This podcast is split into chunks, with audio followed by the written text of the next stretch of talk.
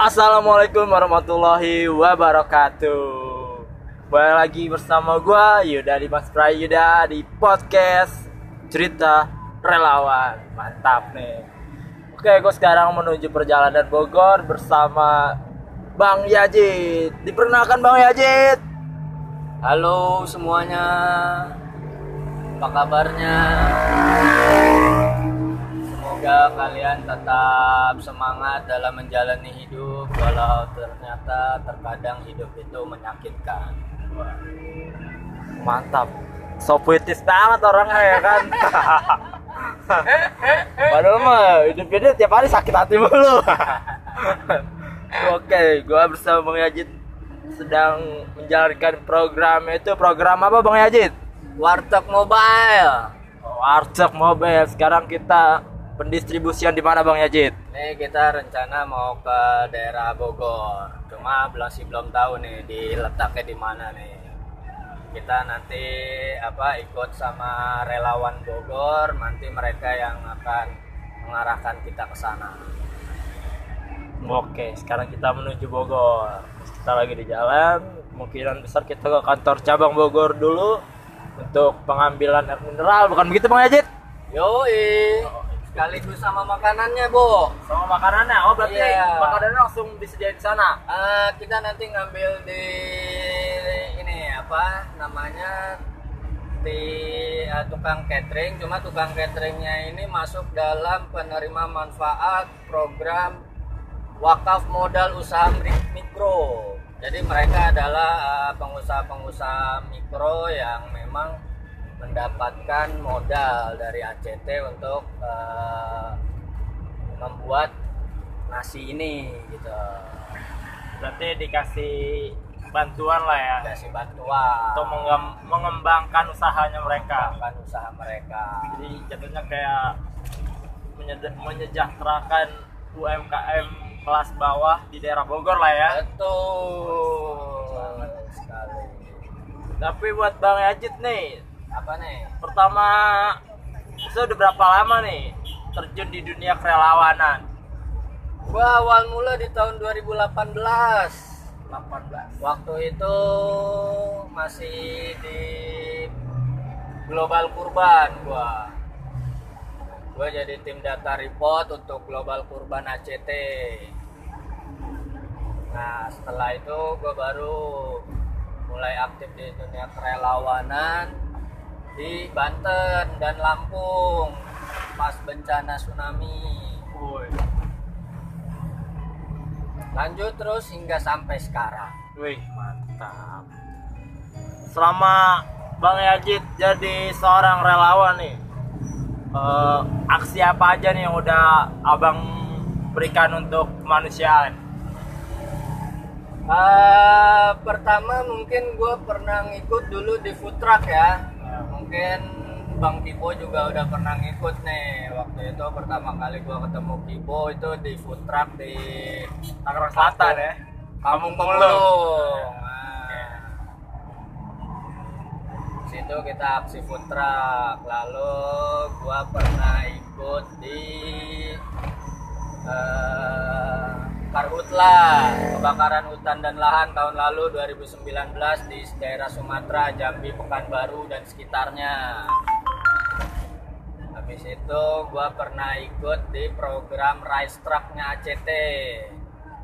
Di mana ACT memiliki armada tronton yang sudah dimodifikasi sedemikian rupa sehingga mobil itu bisa bergerak menuju ke daerah-daerah terpencil lah ya, ya bisa dibilang memang daerah itu memang sangat membutuhkan bantuan apalagi kebutuhan sehari-hari seperti beras. Jadi dari armada itu eh, bisa mengeluarkan eh, beras melalui ATM beras sebanyak 5 kilo untuk para penerima manfaatnya.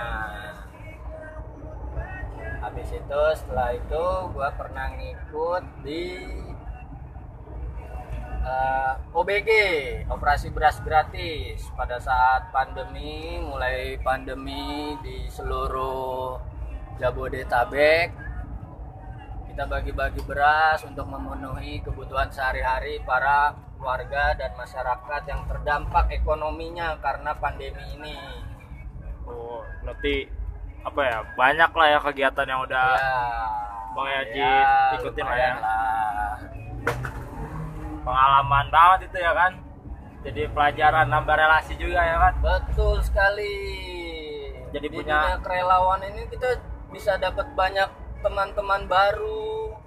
Terus Cek. juga Cewek baru ya. oh itu itu cewek baru mungkin eh, Belakangan lah itu ya. Itu poin plusnya lah ya. poin bonus aja. Bonus, bonus. Karena balik lagi ke niat awal kita lah ya. betul.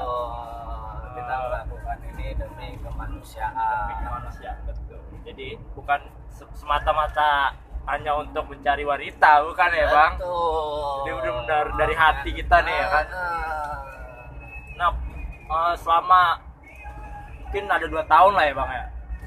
Ya. Itu aksi apa apa sih yang paling berkesan buat lu sendiri gitu sehingga kayak lu wah eh, lu merasa kayak berguna banget lah jadi di aksi itu pengalaman apa tuh pas lagi di mana dah misalkan Ah, pernah gua di mana ya? Waktu itu di Jogja atau Malang gitu. Itu kita bagi-bagi beras di rice truck di situ. Waktu itu kayak ada ibu-ibu yang udah senja. Udah sore berarti? Udah udah sore ya udah sore. Nah, ibu itu kayak eh, terlihat dari raut wajahnya itu amat sangat membutuhkan bantuan gitu kan. Dia nggak tahu ininya apa lagi ada aksi apa gitu kan. Terus ini mobil apa gitu. udah bener ya kan banget kan. Terus akhirnya eh, kita ajak tuh sama relawan sana diajak untuk ikut dibantuin gitu. Sekaligus dibawain ke rumahnya gitu kan. Karena memang kan udah udah tua gitu jadi bawa bawa berasnya juga mungkin agak sedikit kesulitan mulai melemah lah ya Hmm, terus dibantuin sama relawan sampai ke rumahnya ternyata rumahnya pun ya bisa dibilang nggak layak huni juga untuk seorang lansia. lansia seperti beliau itu. Akhirnya ya itulah jadi mungkin gua nggak nggak nggak nggak ngasih nggak ngasih sesuatu yang berharga baginya tapi gua ngerasa gua udah mengeluarkan tenaga gua itu ya nggak sia-sia gitu. Dari Jakarta lah ya kan dari ke Jakarta Malang. ke Malang. Itu berapa hari tuh ya kan? Ya. Banyak tenaga juga lah yang terurai ya kan? Betul. Kenapa harus meninggalkan keluarga juga kan. itu dia sih paling berat gitu. Terus ya udah akhirnya oh oke. Ya emang di sini niat gua dari awal ya kan untuk ikut di dunia kerelawanan. Karena hidup ini kan cuma sekali bo. Benar benar. Kalau dua kali mah bisa bisa Nah, nyoba ya. kalau dua kali mau kita mau mau mau yang kayak gimana juga? Hidup pertama ya kan susah Ah. dulu. Hidup kedua senang dulu gitu ya. Kan iya. Bisa jadi ini ya. Pertimbangan lah ya. Hmm. Justru itu karena hidup cuma sekali jadi pergunakan untuk lebih yang berarti. tapi Apa? pengalaman apa aja sih bang yang udah eh pengalaman maksud pelajaran apa nih yang lu lu dapet Ya itu eh, lu hidup di dunia ini nggak sendiri gitu. Lu butuh bantuan. Ketika gua membantu orang ya gua pikir nanti mungkin walaupun nggak ada yang membantu gua tapi niat ikhlas gua itu boh yang membuat gua jadi nggak nggak nggak khawatir lah tentang apa yang akan terjadi esok gitu kan Oke, mantap tuh kan. Karena kita hidup di dunia tuh pasti membutuhkan orang lain lah ya. betul jadi Dari dari awal kita melahirkan kan dibantu sama orang, dirawat sama orang juga, walaupun bukan orang lain.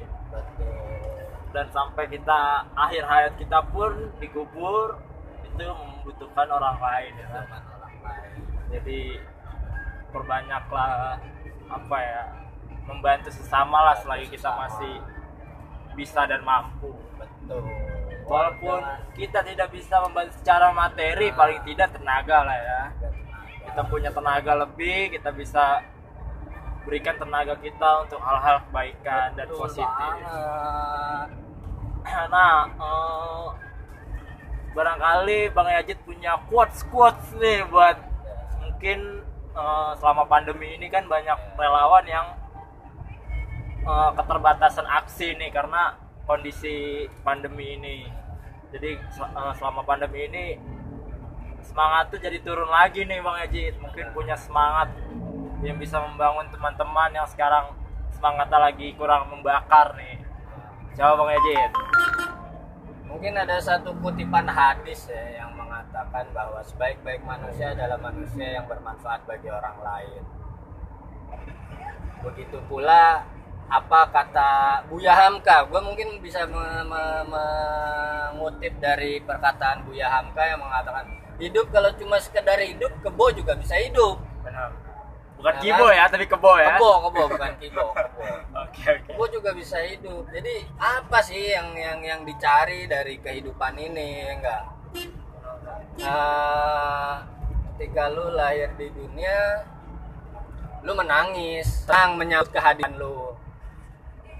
Dan kita harus hidup itu dengan lingkungan dan dan orang-orang di sekitar lu merasa sedih kehilangan atas sosok yang yang Mungkin lucu lah ya. yang lucu lah Lucu. Ah, Oke, terima kasih nih Bang Yajid atas cerita pengalaman selama jadi relawan. oke Mungkin nanti kalau misalkan ada cerita-cerita baru bisa share ke podcast cerita relawan. Oke, gua akhirin podcast ini. Assalamualaikum warahmatullahi wabarakatuh. Waalaikumsalam warahmatullahi wabarakatuh